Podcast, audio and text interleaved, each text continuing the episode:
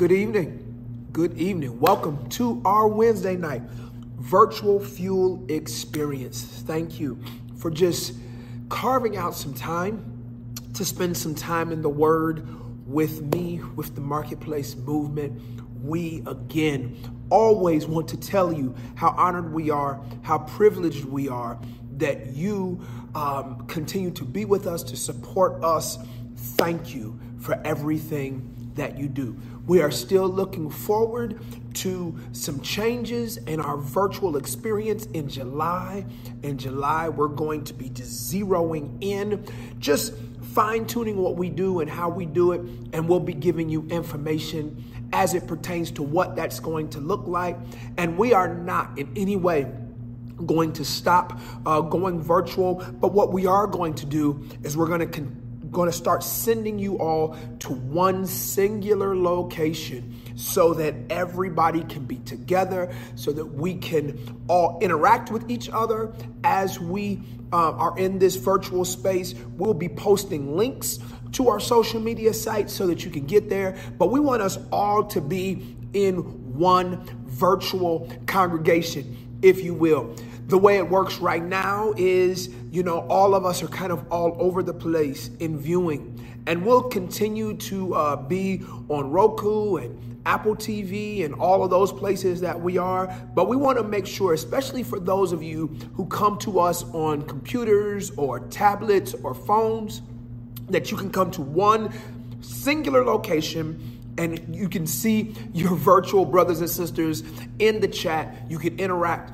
talk to each other. And so we are working on that. And we're going to be uh, just really getting fine tuned and focused in July. I'm not demonizing anybody for being virtual. I'm not coming against that because we recognize, especially during our midweek experience, that there are some of you who just cannot, for one reason or another, make it to the cathedral. But we're going to continue to give you a virtual experience that is um, not only top uh, top of the line, but that it gives you the opportunity to really understand and dig into the word with us. So look forward to that information. Today, uh, we're going to continue on uh, our series. We just started uh, on Sunday a series called Rediscovering the Family. And we are talking about the power of the pattern. If you weren't here on Sunday, I need you to just go ahead and look back at that, look back at that message, the power of the pattern began. And let me give you my overarching thought. Then I'm going to uh, restate the points that I had. I'm not going to reteach the lesson, but I'm going to restate the points so that those of you who were here on Sunday, but that you cannot come tonight, um, that you will get an opportunity to just check your notes really fast um, and then we're going to move forward and we're going to finish off the points from Sunday. So, my main argument is this the pattern, when followed correctly, will generate the results intended by the pattern maker. I'll do it again. The pattern, when followed correctly, that is an important nuance there. When followed correctly, will generate the results intended by the pattern maker because patterns produce. All patterns produce something. And so we have to make sure there's a couple of things that this brings up. Am I following the right pattern? Am I qualified to follow that pattern? Am I following the pattern correctly? Because again, the pattern, when followed correctly, will generate the results intended by the pattern maker. After the lesson, on Sunday, as we were preparing to close up our service, I was speaking to uh, Elder uh, Orlando, and we were sitting there having a conversation. And I leaned over to him while he was uh, playing the drums, and he said, When I was in school, I had to take a blueprint reading class. Listen to that a blueprint reading class. He said, Because blueprints, Lord have mercy, are filled with symbols, and everyone can't read a blueprint. That is good. And I told him, and you know, I said, I'm going to bring that out because it is true that everyone can read the pattern and you have to be trained to read the pattern. You know, you, it, it reminds me of the Ethiopian eunuch the Ethiopian eunuch had a blueprint in his hand. He was reading the book of Isaiah. But when he was asked, Do you understand what you are reading? His reply was, How can I unless someone teaches me? And so, as I am trying to articulate the importance of the pattern, I also need you to recognize that pattern reading requires training so that you can correctly decipher, Lord have mercy, what the pattern is saying. So, what I said on, on, on Sunday, and I need somebody just go ahead and put in the uh, comments, if you will, patterns produce. Put that in the comments. So, number one, God designed the pattern. This is this is absolutely ground zero. God designed the pattern and the produce. So we need to make sure that we understand that anybody else that is trying to offer you a pattern outside of the pattern of God is illicit. God designed the pattern, and if He designed the pattern, He also desi- designed what the pattern is going to produce. Because the pattern, when followed correctly, will generate the results intended by the pattern maker in order to generate a pattern, you have to know what the end result is going to be. All right. And he wants the pattern, God wants the pattern and the produce to match and to reproduce. Number two, patterns lead to presence. Patterns lead to presence. Anytime I have a blueprint, the intention of the blueprint is that it's going to create in physicality what the blueprint has in principle. Lord have mercy.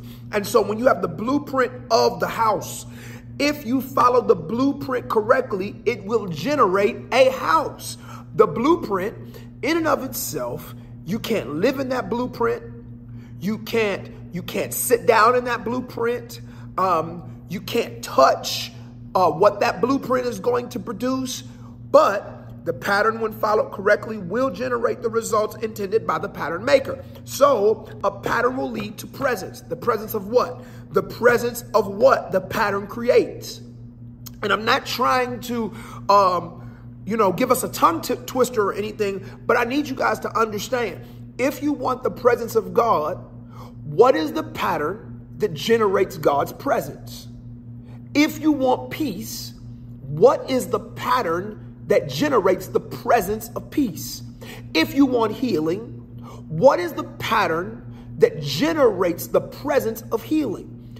If you want joy, what is the pattern that generates the presence of joy? Because a pattern leads to presence. But watch this, because remember, everything produces after its kind. The pattern is a seed.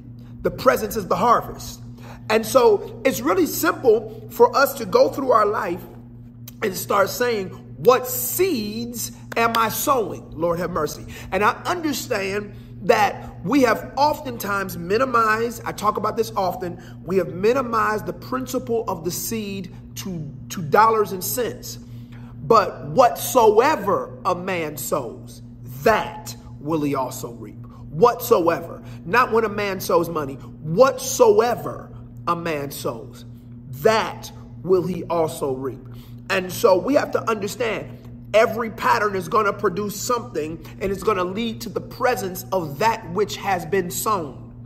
So when we say we want to be with the Lord, Lord, I want to be with you, I want to be where you are, but we refuse the pattern of the presence, we're really disqualifying ourselves from that which we are asking we're disqualifying ourselves. Again, I'm going back, trying to be real fast here.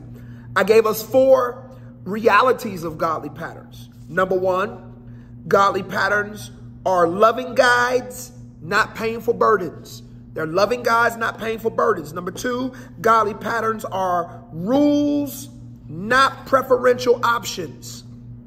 Number three, godly patterns are blueprints awaiting builders. Lord have mercy. A blueprint awaiting a builder. My mercy. Number four, godly patterns are promises awaiting obedience. Here's our third major point. The fruit of a regenerated life is in our ability to continue the pattern of the Lord. The fruit of a regenerated life is in our ability to continue the pattern of the Lord. Now, when I talk about continuing the pattern of the Lord, I said this Sunday, I need to say it again. I'm not talking about continuing this pattern with frustration or aggression or murmuring or complaining or any of those things. Following the pattern with joy, consistency, and exactness. Joy, consistency, and exactness. All of this is recapitulation. Uh, Colossians 1. Colossians 1. Let's read um, 1 21 through 23. Although you were formerly alienated, hostile in mind, engaged in evil deeds, yet he has now reconciled you in his fleshly body through death in order to present you before him how? Holy and blameless and beyond reproach. If, so there's a contingency in verse 3. Holy, blameless, and beyond reproach is only possible if I continue, if I stay in a particular state, if I continue in the faith, firmly established and steadfast, and not moved away from the hope of the gospel that you have heard, which was proclaimed in all creation under heaven, and of which I, Paul, was made a minister. So he says, listen, you got to continue or stay in the state of the faith. Stay in the state of what you have learned, what you have been taught. In other words, what Paul is saying is continue the pattern. You are not following the pattern if you are modifying the pattern based upon your feelings, your circumstances, or even when you think it's hard. You have to stay in the pattern. What does the word say? I want everybody listening to me right now to ask yourself this question What does the word say about the situation that I now find myself in? Whatever it is. Even if you are not, because see, we oftentimes look at this um, only when it comes to things being bad. But if you are right now in a state of peace, a state of joy, if right now you are in a state where all your needs are met, and I'm talking about tangibly, I'm not talking about like you're that's just your faith declaration. I'm talking about bills are paid, everything is where it needs to be. If you're in that state, watch this. We often don't ask this question. What does the word say about that state state? What does the word say about that? One of the things I know the word says about that is, watch this, he gives seed to the sower and he multiplies your seed sown. So if you're in a state of joy, don't stop sowing joy to get more joy. If you're in a state of peace, don't come out of that pattern. If you're in a state of provision, don't come out of that pattern. In other words, don't let your guard down and mess around and get hit in the mouth. Okay? Number four, the pattern is not of our choosing. This is new material. The pattern is not of our choosing. One more time. The pattern is not of our choosing. You don't get to say, God, this is the way I want to do it. This is now, now again, we have volition, we have free will, we can go about things however we want. But if you want to get a biblical result, you got to follow the biblical pattern. The pattern is not of our choosing. You know, as a matter of fact, let's look at Matthew and let's look at his co mission. His co mission. And it's important, and I'm saying it that way on purpose because it is not a single person mission, it's a co mission which means that in order for us to feel, fulfill the commission, we must be co-laboring with God. We must be co-laboring with him. And how can two walk together unless they agree? So the pattern is not of our choosing. We have to do what he said to get what he promised. Look at Matthew 28, verse 19. Go therefore, this is verse 19, make disciples of all nations baptizing them in the name of the Father, the Son, and the Holy Spirit. Verse 20 is where we get our key. Teaching them to observe all that I commanded you. And lo, I'm with you always, even unto the end of the age. Wait a minute. Verse 20 again. Teaching them to observe all that I commanded you.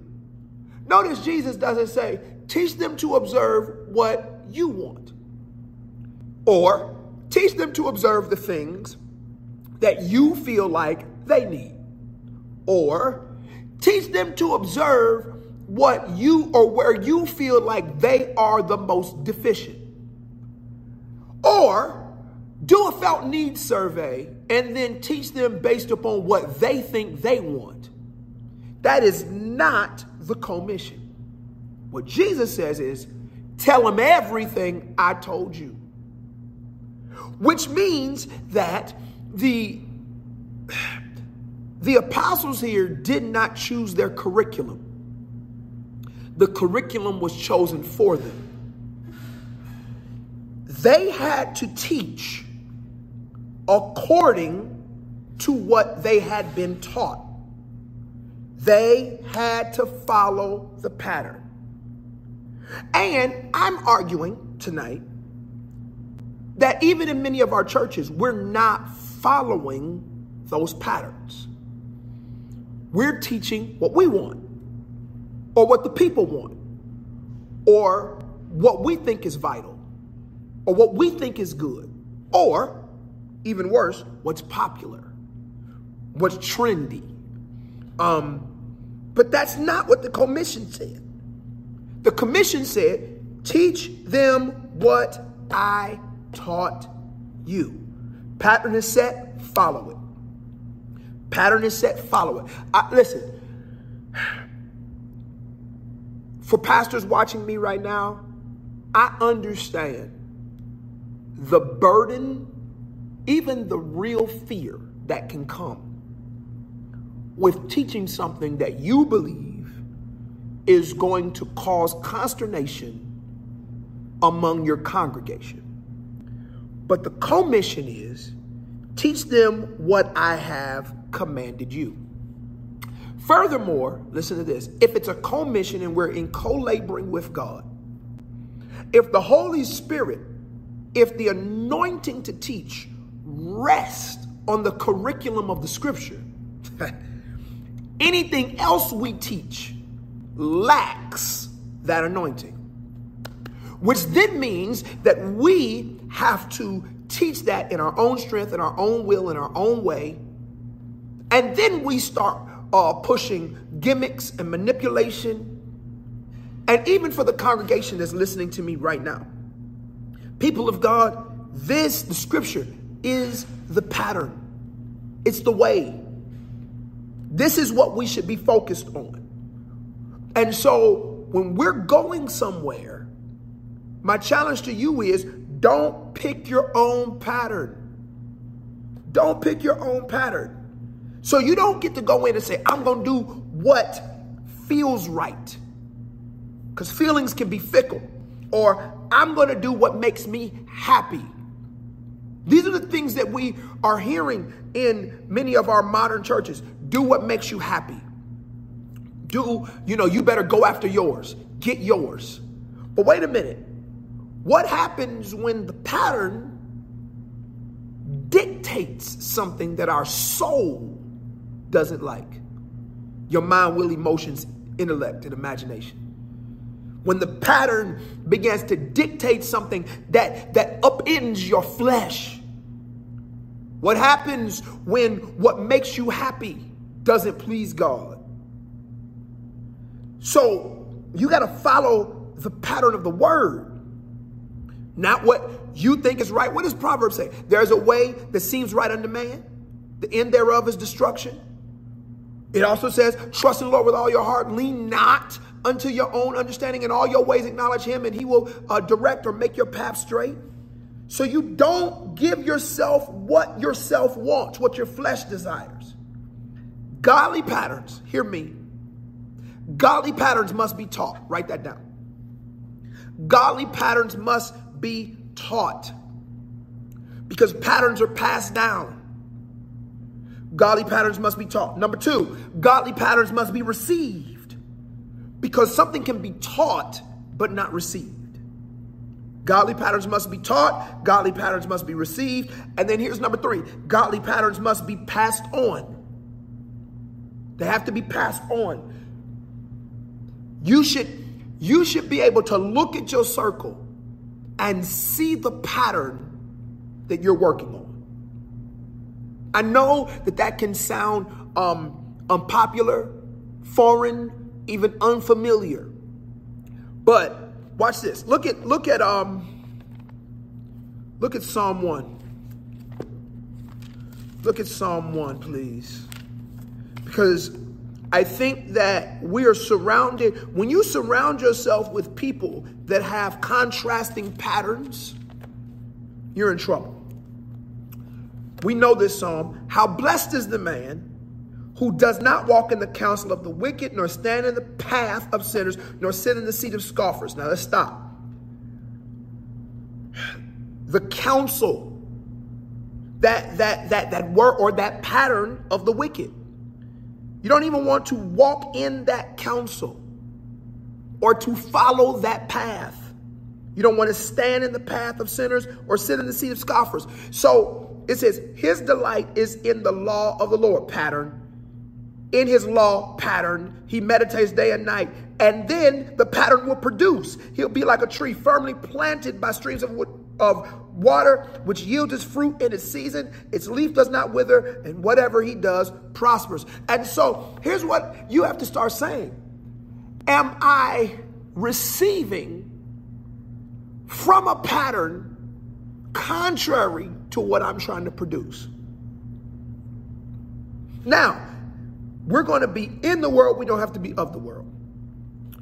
Everybody in your life falls into one of three categories. They are either a mentor, peer, or student. So they're either uh, one to pour into, you're uh, co laboring with, or you are pulling them up. Now, you can have a person that goes in and out of each of these areas, but I do want you to look at all three of those and look at the people in your current circle and say, are these people in my life living a contrasted pattern to what I'm praying for? And if so, who are they to me?